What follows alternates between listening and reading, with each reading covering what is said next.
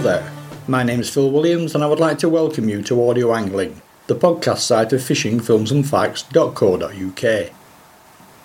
The appearance of barbel in Lancashire's River Ribble is a fairly recent phenomenon, certainly within my angling lifetime. Populations indigenous to the UK are more typically found in rivers draining the east and southeastern parts of England. This results from rivers like the Thames and the Trent having been connected to mainland Europe as tributaries of the River Rhine, prior to ice melt raising sea levels leading to the isolation of Britain as an island group several thousand years ago. Elsewhere, barbel were almost certainly introduced. In the River Severn, for example, the Angling Times put them there back in the 1950s, a part of what they termed as Operation Barbel, which links us very nicely into this particular debate regarding the River Ribble, as it was fish from the Severn that were responsible for seeding the Lancashire population. As a one time coarse fish farmer for the Environment Agency, I know only too well the difficulties in transporting fish around the country, even in small numbers and without trying to conceal them.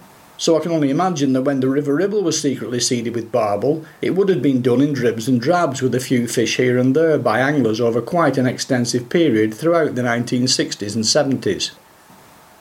There is unfortunately no direct evidence of that. But we do know that anglers were responsible because in 1974 or thereabouts, North West Water Authority fishery bailiffs caught some dropping barbel into the Ribble from the M6 bridge, for which they were ultimately prosecuted. As I understand things, there was no actual law forbidding the movement of fish between waters at that time. That came into being with the NRA during the late 1980s, so the basis for this prosecution is a little unclear. Even so, speaking on behalf of Northwest Water Authority, the barbel was described by their barrister as a vile and useless coarse fish. In light of where we are today, I wonder if the powers that be would still say that now. The Ribble, as we shall see, has, or leastways had, the capability of producing some of the biggest barbel in the country, but only along quite a short section running east from Preston to maybe the Calder or Hodder Foot, with the tidal stretch at Preston producing most of the biggest fish. To find out why, and everything else there is to know about barbel in the Ribble, except of course for specific hotspots, I'm joined here by coarse specimen hunter Mike Winrow.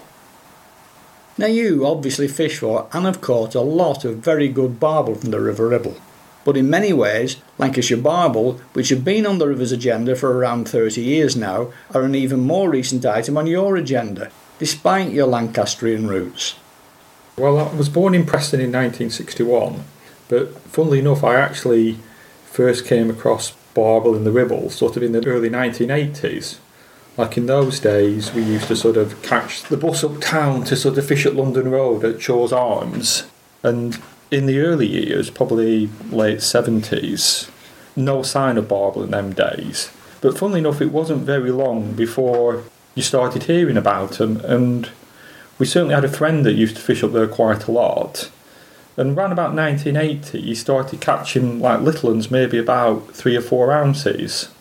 And then it wasn't very long after that I then went to university. And while I was there, I remember my friend sort of writing to me, and he'd had a couple of four pound barbel at Elston. And like, funnily enough, it's still a really good peg, by the way, which kind of tells you something, I suppose. But somehow by then, barbel were in the river and they were kind of there in a position to be able to sort of like grow on, I guess. After that, though, I sort of then moved away to Sheffield in 1983 and then I ended up down in London, just north of London, sort of in Hertfordshire in 1987. So we never really got to grips with barbel in those days, plus my mates started getting married and having children and things like that. And then also the Ribble started to go in decline in the 80s as the cormorant started getting to work on the silverfish or whatever. So really, you were kind of watching it from a distance, but all the time you were learning about barbel fishing or whatever. Because obviously, I'd never done any. But I was fishing the River Lee and I came a stretch called Fisher's Green, which even these days in the news, like I know somebody that's had a nine pound four ounce chub out of it. For example, like one ounce under the record the guy actually also holds a perch record, by the way, as well. He won the Drennan Specimen Cup that year, believe it or not. But yes, I learned more about fishing with the barbel firstly on hemp, and then in latter years started fishing what they call the time bomb method, which I'll probably explain later on, and that's like fishing with pellets and paste and so on. That was on the Trent. So finally, sort of was in a position to fish the river a lot more. Of like 2005, I was lucky enough to stop work, and I was able to come back a lot more because up to then I used to just come back at Christmas and the New Year when conditions would be cold and horrible, or the river would be well up and oh, in those days, didn't realise that's the time to go fishing for them. we were so used to chub fishing when coloured water was the kiss of death and you were then fishing for days or whatever. So, yeah, I'd sort of got a better method and it was just a case of getting a start. And, well, as I say, once you started fishing for them and you really worked hard at it, it was, well, some of the catches, frankly, amazing, really. And as I say, just built from there. And finally, I moved back to Lancashire like three years ago and yet again, blimey. So, yes, it's been a bit of a, a long tale, and you've sort of watched it from afar and all the rest of it. But, uh, but say, once you've finally got to grips with it, it's been amazing what you've been able to catch. So we know that the barbel is an introduced species to the Ribble, and that like all newcomers, it would have had to find its particular niche by fitting with both the terrain and the river's other inhabitants. How then did the barbel and the indigenous species adapt and find living together? Well, I think the key to it, a lot of it, is probably what happens with the cormorants. Because I know when we went down to the Ribble in the late 70s, early 80s, down at Shaw's Arms, it was absolutely loaded with silverfish. But then the cormorants moved inland and, like, okay, it's a different sort of subject at all, but I guess it's probably down to the common fisheries policy and all the rest of it. But by about the end of the 80s, they'd essentially cleaned the river out of the dace, the roach, which probably struggling anyway, actually, thinking back about it, because if you looked at a river like the Trent, back in the 50s and 60s, it was a famous roach river, but as soon as industry started cleaning up, you started getting the dace and the chub came back. Then latterly, you then got the barbel, if you see what I mean. So roach must be more pollution tolerant. So when we first fished it, we caught roach, but they tended to be, we got some one or two absolute beauties just under two pound but we never catch any smaller ones, so they were probably on decline anyway. Then you got the cormorants, and they'd also clean out the smaller chub as well. You ended with a situation that probably by the late 80s, and my mates had just stopped fishing because we didn't really know what to do about the barbel, and I used to keep nagging them, come on, there's barbel in the river, and all the rest of it. But yeah, you had a river that probably almost a virgin river where whatever chub survived grew really big. Like I've got a friend who's the friends that have just started fishing again, and they were gobsmacked to the size of the, the chub you were getting. Like five pounders were common, and other people caught six pounders. I remember one of them had two six pounders in a day, and there was even the odd person even mentioned seven pounders, but I'm not that sure about that. But you also had a virgin river for the barbel, and they would have had an ecological niche to exploit. Like it's a very useful comparison, probably with the Severn, where they were introduced, got a population explosion, say a bit like Zander in the Fens as well, really. And by the 70s, people were getting great big catches in matches, but ultimately, the Severn produced a British record barbel in the late 90s before finally its kind of numbers seemed to stabilise, though, though actually it sounds now numbers are starting to drop again, so you've got a, a very much a yo-yo effect.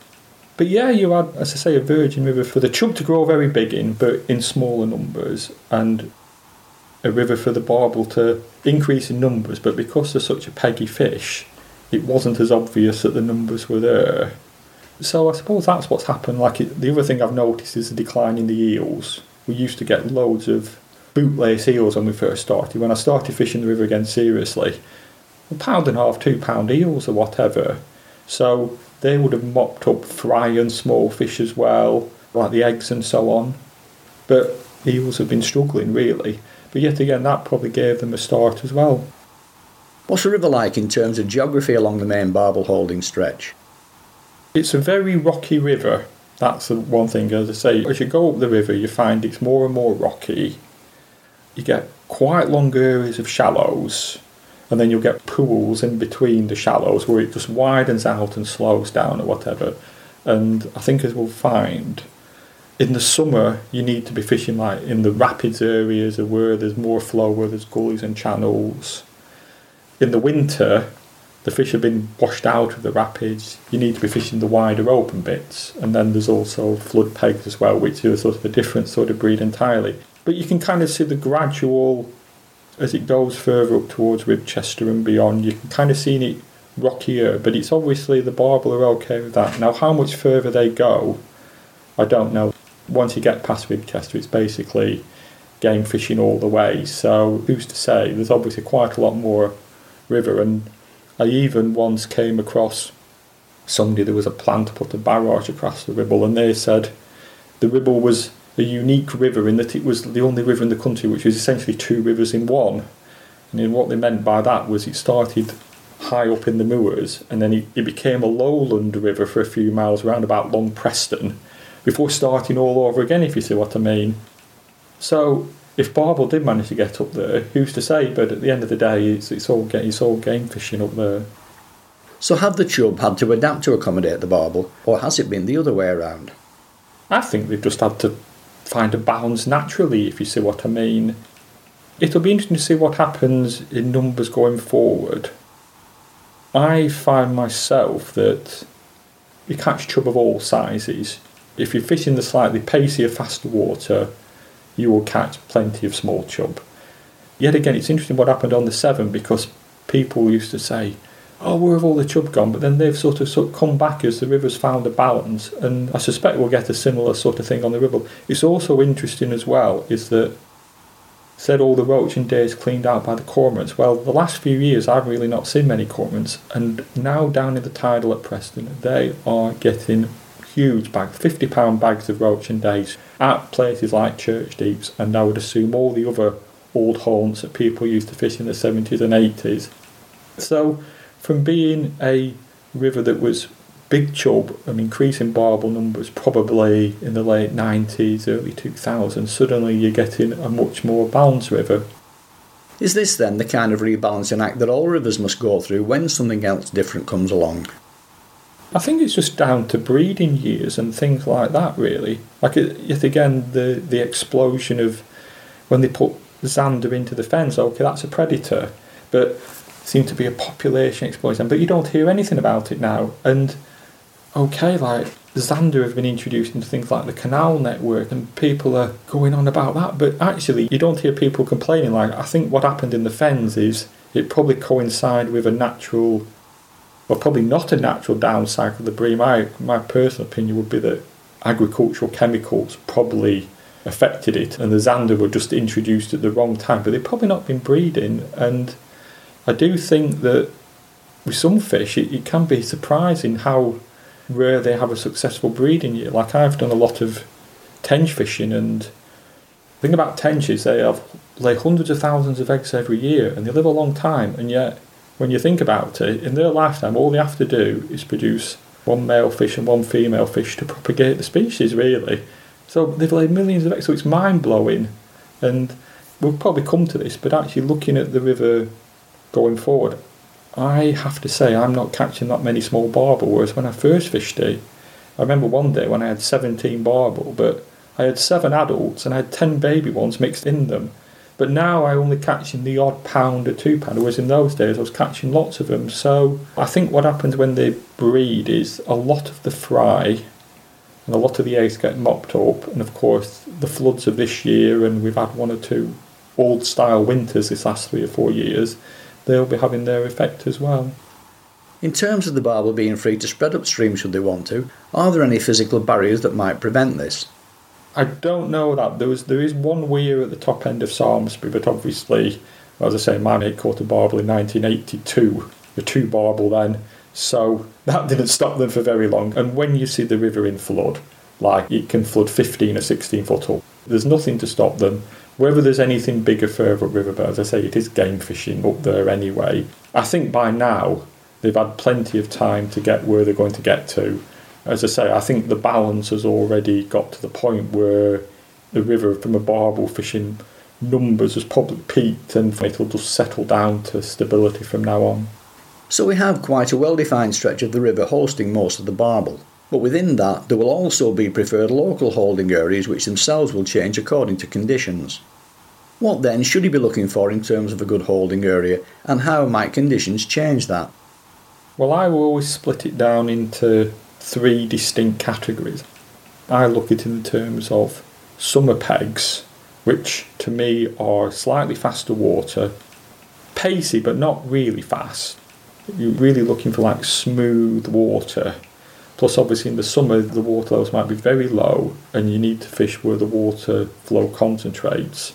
So, typically, that will be rapids just above rapids, just below, maybe even in them if you can find a bit of smooth water. Also, because the river is very rocky, you may find that there's gullies in the bedrock or there's channels where basically all the flow is just on one side of the river and it's relatively narrow, maybe 15 yards wide or something like that. So they're the sort of places to go for in the summer. But obviously in the winter there's more flow and they'll have been washed out of a lot of things. Like the channels, there'll be still fish there, but the rapids, no. Like the other thing to say in the summer as well is you get a tinge of colour in the river as well due to algae or whatever, and it's quite notable that from about September onwards, as the colour starts to drop out of the river, you find slowly but surely the summer pegs stop fishing, and by about the end of October, they're not in the summer pegs. If you're catching barbel in a peg in November, you can guarantee that you will still be catching it throughout the winter, but you don't get that many spots like that if you see what I mean. So yeah, for in the summer you're looking for pacier smooth water, what I would call stick flow pace.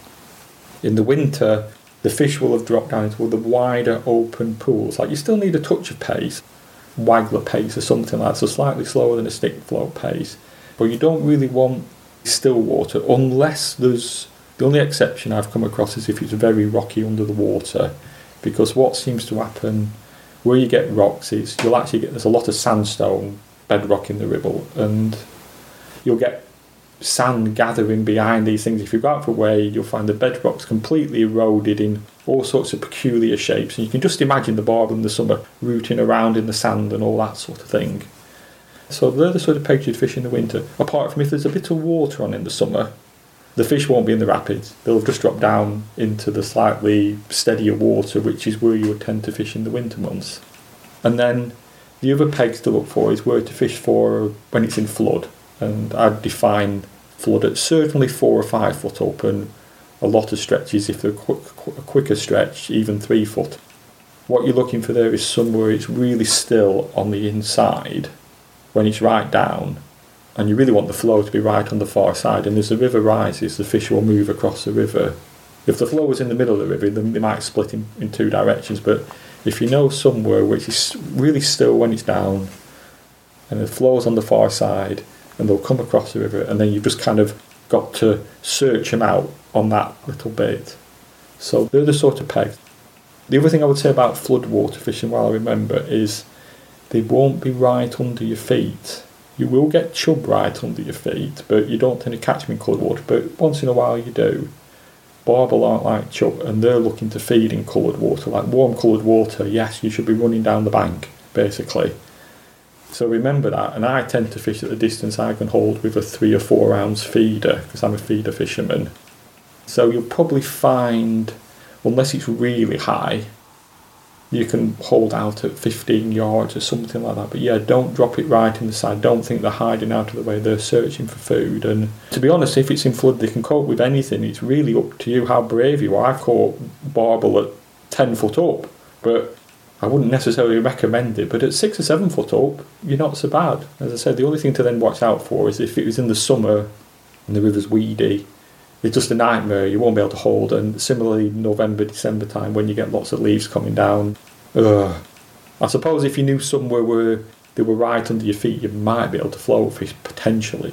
But yeah, that prevents you doing that.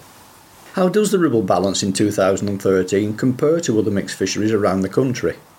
I've never fished the Yorkshire rivers. That would be the one that would be easiest to compare with because they're kind of like spate rivers, like because the ribble flies up and down just like that if you're probably comparing it with other rivers, I think you've got to look at big rivers like the Severn and the Trent, and in more recent years, the Wye. They're the ones that most you will be comparing with. I suppose it's down to the individual river. Like the nature of the ribble is that essentially it's once you get past the tidal, it's chub and barbel. In the tidal, it's different because there's carp in there and there's bream and There's perch and, well, you see people piking in the Ribble these dace, which I never saw when I was younger as well. Plus, you've got the roach in the day, so you will get the roach in days further upriver, and you look on various internet forums, and if anybody trots up there, they if they have a day trotting, they do okay, you know, like 10, 15, 20 pound bags, they have good days, so that they are there, but the way I fish, which I'm afraid is the standard two rods in the air these sort of days, what feed a fish or whatever, and all the rest of it, I'm, I'm not going to catch them sort of species or anything like that. Just chub and barbel.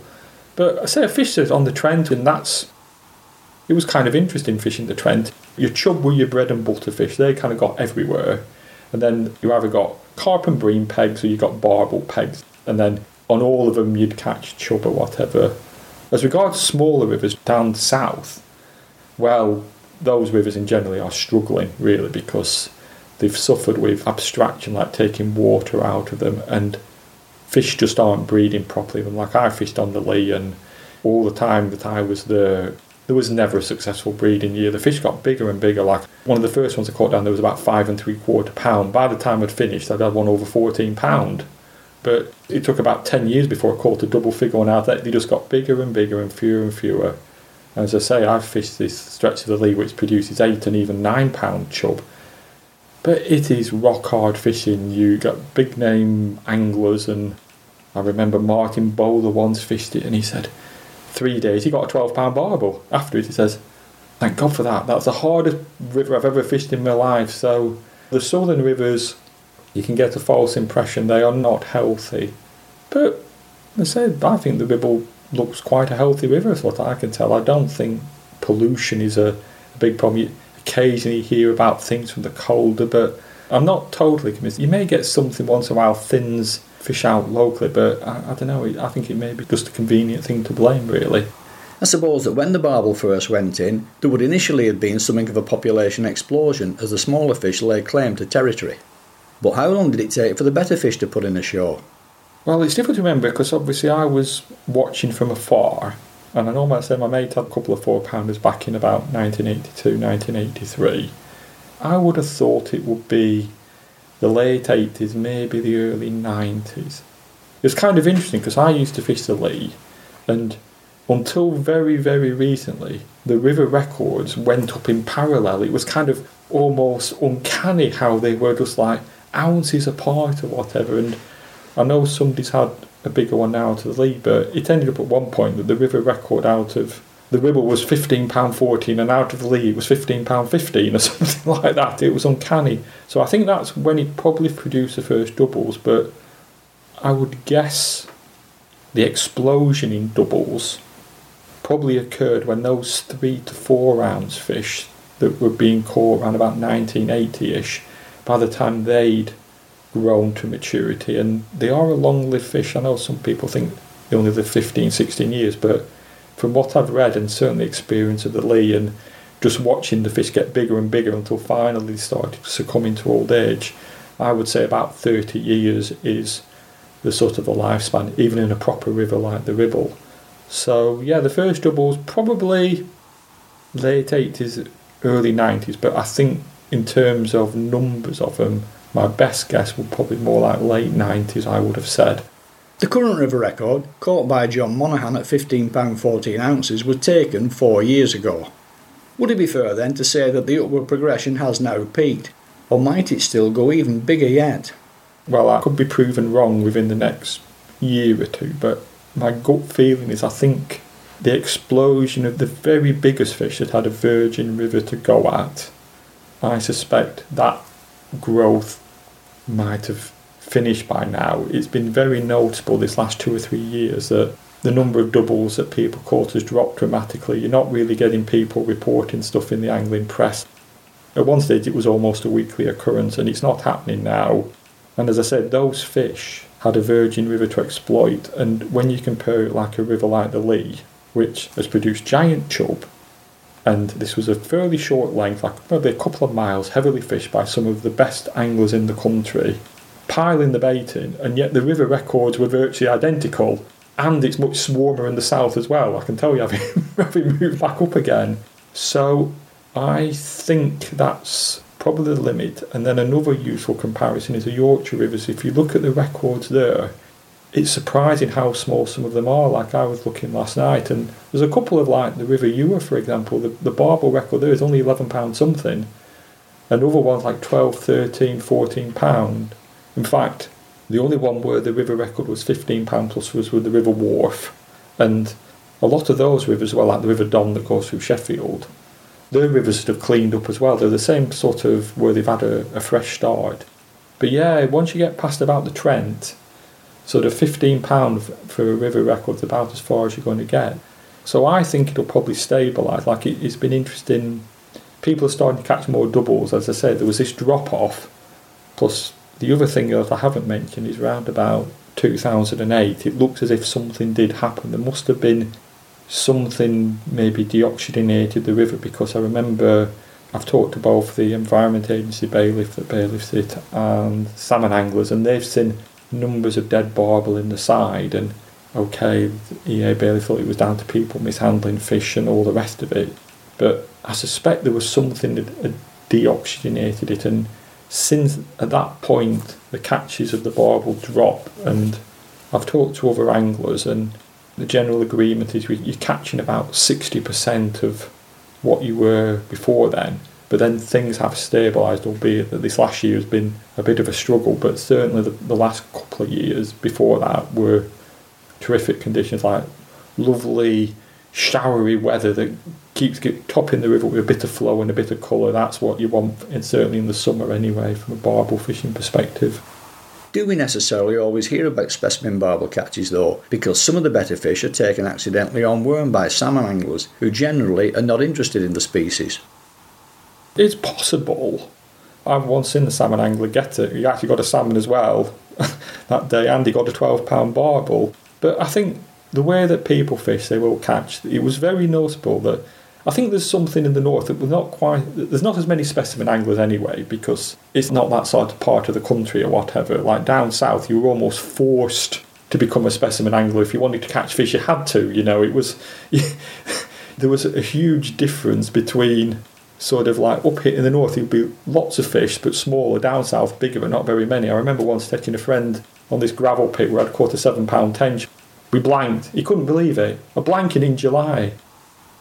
Anglers, they're a bit more laid back in here as, as well in, about reporting their fish. Like, obviously, some people do report, but when I first started fishing the river again, the number of people we talked to were talking about 13 and 14 pound barbel. And as I say, one or two of the tales I told, like, there was one chap told me about one fish he'd had that had, like, just basically ran up river for 100 yards or whatever. And it was like, but he hadn't got any scales and he put it back and he said, Oh, I'd love to know how big it was. And I'd have been moving heaven and earth to find out how big it was, if you see what I mean. So people were much more laid back. But yeah, you talk to people and yeah, they, they certainly certainly catch them. It's not like, oh, the salmon anglers have some sort of advantage or anything like that. I suppose the only thing is they fish places where coarse anglers don't, generally speaking. And this is one of my things is get out there and try all these little spots. It's a big wide river, and if you see anywhere where there's a little bit of a run, a bit of smooth water, give it a go because you'll catch very quickly. I, remember once talking to a chap by some rapids and pointing a run on the far side, saying that'd always be worth half an hour of your time, and tried it about a couple of months later and waded out, and it didn't look very promising at all. There was lots of fairly large pebbles and rocks about the place, and Anyway, I got 15 in two hours. They would just concentrate on that one on that one particular peg. So, yeah, where the salmon anglers fish, do not ignore them. That's what I would say. Whatever the reason, both the growth and the numerical explosion now seem to have found a balance, which is roughly what? Well, going off my records, and as I say, you've got to look at the way I fish, which is basically two rods up in the air on the feeder with pellets and paste and all the rest of it. Over the course of a season, I tend to catch two barbel to every chub. But I do obviously have the days where I do have a really good barbel day, and especially in the summer, you won't catch great numbers of chub. You might catch sort of five, six on a good day, something like that. If you want to catch chub more, you need to sort of wait till the winter when they've concentrated more, and you can sort of rove around with liquidized bread, like half an hour of peg and fish bread and so on and so forth. As regards catches, well, even these days, despite the decline from 2008 onwards, if you find the pegs where they really concentrate on in summer, you can get great big catches. Like like my best in the day is 44, and I think I had about four chub that day. And I've also had other catches where I've had three or four more where I've had 30 or more and a few 20s and it's not the same peg but there's just one or two very special pegs out there but from what I've seen there's quite a lot of pegs where you've got a chance of catching six or seven what I've found is on these stretches at any one moment in time there's probably only two or maybe three good barbel pegs and we're talking like mile mile and a half of river or something like that they do move around according to the conditions and height, and it's just a case of getting to know it. But what I have found is that if you're on the fish and it's good conditions, you will catch very quickly. Like even in the winter, if you put the bait on the nose, you can catch first or second cast. So what you can do is kind of exploit that by trying other spots. If you're not catching within in the summer, I'd probably give a peg about an hour and a half. In the winter, it's a lot harder to judge because water conditions are colder and you're fishing more open pegs and you've got to give them a chance. But in the summer, you can rove along, sort of semi rovate, and if you're on fish, you will catch quickly, and that way you sort of build up your knowledge of your stretch very quickly. To know if your reading of the swim is correct and whether or not staying put or moving on is justified, you have to be confident in your own ability to catch fish. Otherwise, it could all turn out to be wasted effort. So, can we now start looking at getting the best out of a likely looking swim for both the barbel and the chub? If you're on a good barbel peg, you will catch quickly. As I say, you can even catch first or second cast, and in the summer, I will give it maybe an hour and a half in a peg. What I've tended to find is that even in good conditions, they won't really move very far. Like if you're more than 10 yards downstream of them, you would never even know they're there. They're not like chub, they don't sort of move around. They will move a bit from further down, but even then, you can find bits where, oh, you've caught fish on a peg, and then you just move down the bank 15, 20 yards and start fishing, and you start catching all over again. So they find spots that they really want to be. I actually remember this about like thinking about the shallow water. I once caught a barbel in some rapids, and this was in the summer. And I said just a tinge of colour or whatever. And I put it back, and it promptly swam two or three yards upriver, and it stuck its head behind a rock. So it was in about a foot, foot and a half of water top whack. And it just stayed there. Then five minutes later, I caught another barbel, played it out, and that fish was still there it was as happy as Larry in about a foot and a half of water. Now, I wouldn't necessarily recommend fishing in that sort of depth if you see what I mean, but it kind of showed that you need to be kind of like bang on them if you see what I mean. So when it comes to roving, you've kind of got to be impatient but take your time as well if you see what I mean. You'll kind of get a sixth sense. There's some pegs you'll kind of know within half an hour that there's nothing there. Whereas others you've got to give them about an hour and a half. But if it did take an hour and a half and suddenly you started catching one after another, next time start off 15 yards further downriver. Or if you're caught on your upstream rod and not your downstream, next time move up a bit. Now it is obviously hard in the winter, you need to give it two or three hours and the other thing as well is barbel are very temperature dependent. I measure the water temperature and sort of once it gets into the winter my rule of thumb is like if it's if the water's like 45 degrees, which is about 7 degrees C and above, then you barbel fish. But if it's 40 or less, just go chub fishing.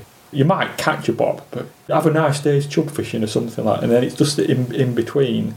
But in the summer months, which I would define up to about the end of September, well, anything goes basically. Fish on your feeder with pellets, and I take about 8 to 10 pints of pellets for a day, You can get through that amount or funnily enough, if you have a really good day, you'll end up fishing one rod and you'll, not use as much. But as things drop off into the winter, you start cutting back on the bait. Or actually, what I do, I just use fish meal ground bait in the feeder rather than pellets. So you've got the smell to attract them or whatever. I use this so-called time bomb approach, which was there was once a, a Matt Hayes program on fishing the Severn. They were travelling from Ireland across to East Anglia or whatever. They fished on the Severn at Hampton Loade, and well, basically there was somebody fishing below them, but the method was so good it pulled up the fish from below. so that told you what it was quite good. But I'd already come across a method earlier anyway. But yeah, that to me is the key. You've got to kind of locate where they are for, for like the conditions. So you've got summer pegs, winter pegs, and flood pegs. And then obviously like the one thing you've got to watch for is the height because if there's a bit of water on, you will find the fish will drop more towards the slower winter pegs, like the, the flood pegs are a, a breed unto themselves in some ways. But then, yeah, do that, locate the fish, then you fish with a good method, feeder and pellets take some beating. In more marginal conditions, you might want to start using hemp in the feeder, which is a classic thing that nobody ever uses these days. At one point, used to the bank embedded with hemp, but not these days. And yeah, hemp and castor, a hemp and maggot or something. Then finally, if you're not catching, just move. But I think it's one of them things is when you've done it and you've realised how quickly you can catch, you'll then realise, well, why not just try it in a different peg? And as I say, it's such a big, wide river, like such a long river as well, that there are lots of potential spots, albeit that they certainly don't all have fish. Like I think I'm successful about one in three or something like that. You can get some pics, they look absolutely perfect, and you try it, and all you might catch is a chub or something like that or whatever. But they're the three things just locate the fish, fish a good method, and if you're not catching, move and be confident in your ability, and yeah, they will come quickly. Before we split the talk along species specific lines, can you compare and contrast ribble, chub, and barbel tactics as a general concept? Well, to be honest, you tend to find they're fairly mixed up together from what I've seen. Chub will get about the place a bit more, so you will find them in slightly faster water, but you'll tend to catch a smaller chub, or if there are any baby barbel about, that's where you would tend to catch them. You also tend to find chub in slower water, especially in the winter as well. They're a lazier fish than barbel is the best way to do it. Like, for example, when the river's been in flood and it's starting to drop, the barbel are the first ones to move back out into the river. The chub will tend to stay down the side more. And as I say, the classic for chub fishing is what they call the crease, where you just fish on the edge of a flow. That's where to fish for the chub. The barbel, you should really be in the flow, if you see what I mean. There are exceptions, but it seems to be where there's just something under the water that they really like. But generally speaking, they're mixed up. The only difference is in the winter time when the temperature is just too cold for barbel and you go chub fishing. And while I say my favourite method is to rove around with liquidised, but yet again, it's an instant sort of fishing thing. If you've fish a peg for 20 minutes, half an hour, if you've not caught, move on. And as soon as you start getting taps and knocks and things, yet again, it's time to move though. I have a little twist in that I carry steak with me, like bloody casserole steak. Like you only need two or three ounces a day put that on and you'll normally nick out an extra bite or a fish or two or something like that. But before you know it, it's time to move on. But generally speaking, the chub are more all over the river in the summer. You'll sometimes see a fish right on the far side topping about, must be about a foot of water. What on earth is it doing there? You know, so they get about the place. But generally speaking, they are in the same one. Like chub can be a bit wary or whatever. They will start giving taps and things like that. With barbel, your rod just tends to wang over. You sometimes get slightly more marginal cases where you get a bit of a shiver on the line, which kind of tells you that there's something poking around, and you just give it, but just give it a bit longer, and it'll normally give you a take. It seems to be almost all or nothing. You either get rod wanging bites, so you don't get anything. Seems to be the situation with barbel. It's time now, I think, for a thorough look at the tackle, separating off the barbel from the chub. Well, I think some people will be shocked with what I use for chub fishing because to give you some idea, when I barbel fish, I've got two reels, these with two spools, and I have 15 pound. This is like mind blowing when we were compared when we were younger. But because of all the rocks in the river, I happily enough fishing 15 pound line for them. It's, it's actually the line thickness that matters. It's something I never even thought about until on the ribble or whatever, but you're looking for line that's about 0.32 or 0.33 of a millimetre through to about 0.35 and it's just to cope with the abrasion but I also have two spools which have 10 pound and 12 pound on which I might use for hook links or if it's harder conditions for chub you should be quite happy to fish with just a line of a few pound but I just use 10 or 12 pound line and I've been known to fish the 15 pound line and with a 10 pound they still bite or whatever Like I think from what I've seen, and I have to say I'm not actually the greatest chub fisherman in the world.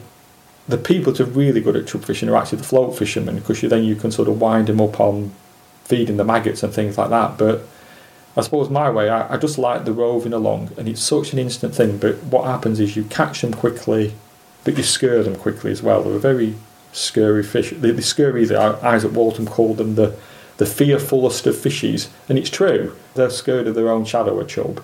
So as I say, I fish really crude, but still catch them.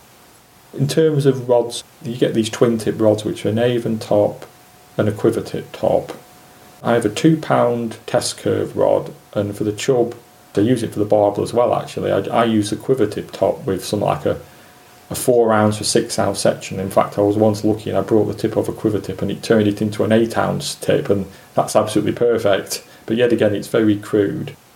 I use that for the chub and I use that for the barbel when it's down, and I use the Avon top, which is two pound when the river's up. So that's in more flood conditions. And then I've got another rod which is a pound and a half test curve, and I just use the Avon top exclusively when the river's down, and it just about copes within flood. I do have a heavier rod which I very rarely use, and the quiver tip of the lighter rod, I just use that quiver tip, I don't use that on the ribble at all. It comes down to the fact that they're not educated, whereas you fished on the Lee, they used to drive you mental because you would get tugs, little tap paws, whatever, and like if you tried steak, it was yeah, you might, you might, whatever, but oh crikey, it was you would be driven by distraction. But as I say, a lot of the river just isn't really heavily fished enough for the fish to be wary. So I'm sure anybody listening to this could actually scale down my tactics or whatever. But as I say, I find it's pretty effective. If it's good conditions, like for chub fishing, they like a bit of clarity. So the time to fish to me is like when it's finding down after flood and started about a foot and a half up when it's just starting to clear and perfect about a foot up. So you've still got the flow. Like you don't want it to be really down and low and clear because then you start getting the taps and things like that. But if you rove along these stretches, I think, and you'll probably know from fishing the summer that there's chub there, you should be looking to maybe catch 8 to 10 in the course of the day. And, and I've had up to like 15 or 16 on a few occasions, but whether I could catch more than that, it's possible, but I don't think I could catch much more than 20. That'd be about the limit for chub fishing. I'm intrigued with this liquidized bread yeah, it's one of them things you wish you'd known about. I came across it probably in articles in the Angling Times or whatever, and I used to get Martin James, that's a well-known ribble fisherman, used to fish it up in the higher ribble. I just fish it on an open end feeder, and then a, a lump of flake, probably on a size eight hook, two to three foot tail or whatever. For the day, I probably liquidize about two loaves up. I would say cheapest white bread you can get. Best if it's a little bit stale. It makes it easy liquidising it up, and it's a bit of a pain because you'll get your work surface covered in liquidised bread no matter what. Don't overfill your liquidizer. As I say, three or four casts in a peg. Cast quickly. Don't hang around. Just gauge the peg. You'll know very quickly if there's anything there, and then move on. And sort of like the more open pegs yeah, certainly don't don't ignore them. You you will find chub on pegs where you wouldn't expect to catch barbel, I suppose. But yeah, it's it's simplicity itself. Just that's all I would say to anybody is just try it. I don't think there's the number of chub in the river these days that it's really possible to settle down in a spot. I think that's the way to make the most of it. Occasionally, I'll get a spot where you might catch six or seven, but normally three or four out of a spot is what you're looking for. I, I've only with the years I've been fishing, there's only really two spots I've come across where I felt I can settle in here for a good number of hours, and the both spots were there's a long run below you of reasonably pacey water, and you can just imagine them slowly but surely working their way up. And down at the business end for the barbel? I'm a feeder fisherman, and I think you definitely need to get the feeder going in. As I say, in the summer, I will carry 8 to 10 pints of pellets because if you've got two rods on the go and you, you need to fish it hard to keep the bait going in, you will get through a surprising amount. As regards to terminal tap, you don't need to be fancy. Like, like the one thing I would say to anybody fishing the river is be very careful with your rig. You don't want to give them any chance of them snagging up or anything like that. You've got to make sure your feed is free running and that fish a barbless hook as well. They won't come off, but sometimes you get what a fish that snags up, and occasionally you'll come back and you'll get your feeder back, and the fish is gone. And I always say, that's excellent, that worked perfectly.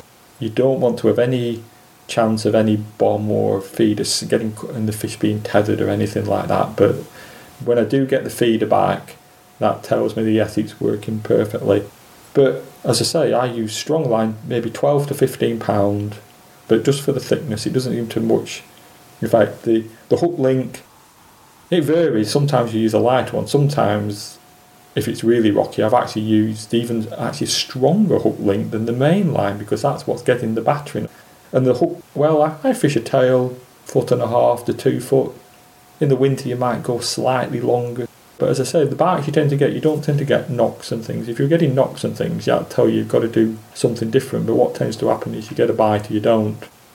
Some people use carp hooks, but I tend to use a slightly finer one. There's these S3 hooks, so kind of a medium strength hook. They're the ones I tend to use when there's a bit of water on. But when it's down, I actually use something called an ant. It's a barbless animal hook. I think it's Kamasan do it. It's like a size 8, and that will actually open out a bit on a rock. But it's a very simple sort of thing, just a running feeder and two foot tail and just a hook. And I use halibut pellet as a hook bait, fish it on a band, make some halibut pellet paste, mould it round it so you've got a little bit of extra leakage. But it probably doesn't make a vast amount of difference as I say, other people use boilies, which I'm sure would be perfectly fine as well. But as I say, I came across this so-called time bomb method years ago. It worked on the Trent, it works on the Ribble. I've seen Matt on the telly sort of use it, and it's been very effective. So really, why do anything different? As I said, the only time I would think differently is if it's slightly marginal conditions, and then maybe use hemp, which I think would be a better call or that's your feed, and then use maggots or hemp maggots or casters on the hook. So you use two rods for your barbel fishing? I use two rods simply to well to cover the water. You get a lot of pegs where you can kind of yeah, there's various spots which are worth trying to say anything that catches your eye. Like sometimes it might even be three parts in a peg, but typically you might cast one rod in front of you and the other one 15 yard down or something like that. Like one useful piece of equipment that's very useful on the Ribble is actually a tripod. You know, like sea fishing one or more of a coarse fishing one. It's so rocky and pebbly and all the rest of it that it sort of makes life far easier. The only other thing is one occupational hazard of fishing with two rods, and that is that when you hook two fish at once, and it does occur quite a bit. Like like if you do start getting this, obviously just fish with one rod. But yeah, it's quite fun when you've got two rods on the go or whatever. And uh, I say I have a little technique what you do is the second rod that goes, stick the rod between your leg with the reel behind your thighs and just let the fish bounce against it, and eventually it'll just kind of lie doggo. You're bent over or whatever, trying to keep your legs together, and you're playing this fish that's fighting like mad and all the rest of it. But yeah, it definitely works. About eight or nine times out of ten, you'll get your fish. And actually, the, the more fun in games actually more so when you've actually netted your first fish because you obviously have to be careful with barbel light when the water conditions are plenty of oxygen in the river, you know, you can put them back, but you've got to take a bit of care. Whenever you catch one, always just let it rest in the landing net for a bit. Let it get its horizontal and it's got its strength back. And if you possibly can unhook fish in the river whenever you can, you can do that on most occasions. Don't go dragging up the bank straight away or whatever. But yeah, when you get that, and the best thing is simply to get that first fish unhooked, put it back, in the meantime, you can put your rod on the rest, and, and because you're kind of under a bit more control, you can just keep an eye on the other one. But as I said, the fish will tend to just bounce away because you're not pulling back, if you see what I mean. As I say, more times you'll get it, but uh, it's um, it's interesting when it happens or whatever. Oh my God, what do I do now? Now, a lot of the barbel stretches on the Ribble are controlled by clubs. That said, there are, as I understand it, still day ticket pegs in some of the prime areas. There's four day ticket stretches on the river, but there's two fairly long ones and two fairly short ones. But the long ones are there's one at the Tickle Trout, which like by the motorway bridges, and then there's a short stretch just above it, which is a bonsai nursery. Like all these stretches are on the internet. If you search for them, you'd find them quite quickly. And there's two stretches at Ribchester. There's a, a short one in Ribchester Village Centre, which is part of one of the Radak stretches, And then there's also a long stretch above the bridge at Ribchester, which I've not fished for some time, but yet again, it's, it's a long stretch. It's on the Ribchester side of the bridge, by the way. I believe there's also a day ticket stretch at Mitton, but I think that's only after the salmon season is finished, so that's from the 1st of November onwards. I've never actually fished it, I need to be a long walk and all the rest of it, but sort of one that might be worth having a go for the chub in the winter time. I could imagine that being, yeah, one of these days you give it a go. And then the club stretches, there's about four or five where you can sort of join instantly, like working downriver. Warrington anglers have a stretch at Hurst Green. Then at Elston, which is where my mate caught them barbel all them years ago, that's now shared by Wigan and District and St Helens, I don't know their full name. Then down at Preston, Southport anglers have essentially two stretches. They've got the stretch at Church Deeps on the Church Deep side, and it goes up towards the bottom of Mellings Wood. And they've also got a stretch below London Road Bridge, where we yet again where we fished all the years ago, and that goes down to the mouth of the Darwen. And then there's another Cheshire club called Bay Malton. They have the Ribble downstream of Hapney Bridge on the golf course side all the way down to London Road. That's a very long stretch indeed. Um, you can get a, just a Ribble only ticket for them, and I believe you can get a day ticket as well. It might even be on the bank. Then finally, there's free fishing as well. Like there's some at some above London Road, on the opposite side to the Bay Malton side, and then also below London Road Bridge at Frenchwood, and also below the mouth of the Darwen. And I know somebody that lived down the Continental who, well, I, have never seen the pictures, but apparently there's photographs of him with uh, with Barbel in his front room where he fished at the Continental. You know, sort of well well known famous pub sort of further downriver. So yeah, there's plenty to get you started, and then sort of like take it from there. That's what I would say. To help put what you now see as your main local coarse fishing target into some sort of national perspective, give us a bit of an insight into what you've caught, what you've seen caught, and what you know has been caught from the river over recent times. Oh, crikey. Where do you start? As I say, I've had some very big catches over the years. The best I've had in a day is 44. Had several days I've had 20, 20 or 30, and not all from the same peg. I would say once you've got to know a stretch, and as I say, you've, you've worked your way along, you've fished the likely spots, and you've got to know it, I think you should be aiming for maybe six or seven in a day in the summer in good conditions. As I say, you've got to learn your stretch, but once you've found where they are, and where they are in certain conditions. I think that's quite possible. In the winter, I would say you're aiming for probably three to four on average in good conditions. Like you're looking for the sort of conditions when the weathermen are saying it's mild for the time of year. When they say that, that's a time to be going. There's a quite a, a big drop off between good conditions in the winter and bad conditions. And certainly, I think if you catch more than six or seven in the winter, you'd be doing really well actually. It's just that they've dropped down from where they are in the summer, where they're more concentrated and they're more spread out and the conditions are colder. But it can be done. And in comparison with other rivers, you actually get a lot of articles these days about the River Wye, for example, which has become the latest sexy river for people to fish in. You've got all these big name anglers like your Martin Bowlers of the world doing articles from the Wye. And when I read them, it's uncannily the same if you see what I mean. They, they say, oh, you know, like they catch very quickly and move along and all the rest of it. Yeah, but I think people would be gobsmacked what you can get from the river. There's, there's just a lot of people tend to fish the same sort of pegs year round, especially the more wider open ones. They may be the ones in the winter, but during the summer, well, you talk to some people and they catch some after dark, and I just think, well, what's happened is the fish aren't there during the day, but they go foraging after dark from where they live during the day or whatever. It's a big river with a decent to good head of fish, is what I would say. So if you catch it right, you can do really well. But you've just got to be prepared to, to work a bit and try bits that where you never see other people trying. And times you can be amazed what you find out there. There's just so much river out there. What about future expectations, both personally and for the ribble barbel as a species? Well, when it comes to going forward, well, as I say, things have stabilised, but I do wonder a bit about going for going forward. Like obviously it's good that the roach and the dace have come back and people are getting big catches at Preston and so on. But the one thing I've noticed is that I don't think they've had any fantastic breeding years for quite a few years. It was very noticeable sort of when I first started fishing the river again, I was catching these three quarter pound fish that were probably working backwards, probably about three years old. And that was probably about 2003, 2004. So it could do with a good breeding year, I have to say. And obviously, they don't live forever. That generation of very big fish, I suspect that might have sort of come to an end.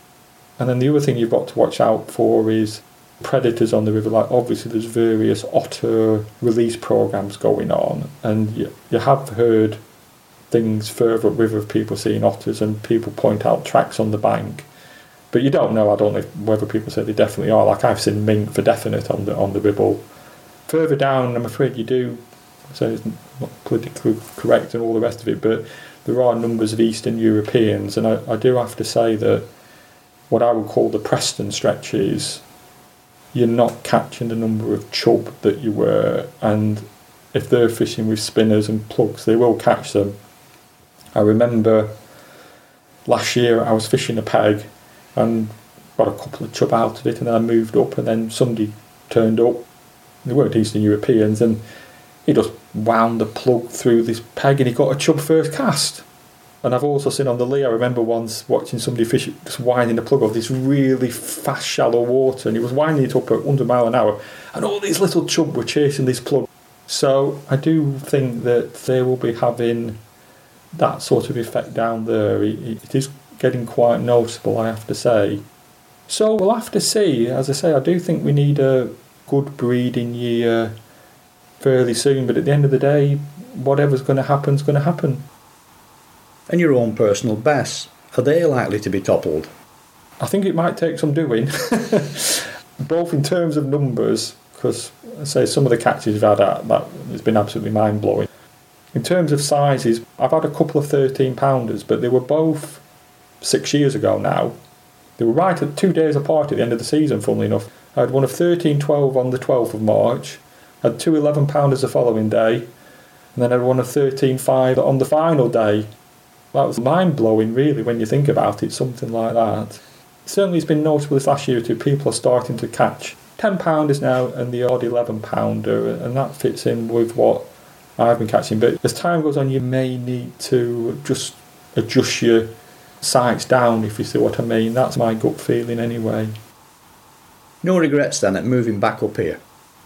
No, no. Yeah, there were other reasons, obviously family and friend reasons as well. And to be honest, I'd had my fill of fishing down south as well. Like you'd, as I say, you get a false impression from some of the um, papers, like the size of the fish. And it, it, was all the species. They got harder and harder, but bigger and bigger. Like for example, I've mentioned the barbel, and it started with a five pound, ended with a fourteen pounder. But with tench, I'd never caught a five pound tench when I moved down south. And big gravel pit I used to fish when I first fished it, took about two years before I caught my first five pounder. Ultimately, I caught an 11 and a half pounder out of it and a 10 pounder as well. For whatever reason, fish in the south have been struggling with breeding and things like that.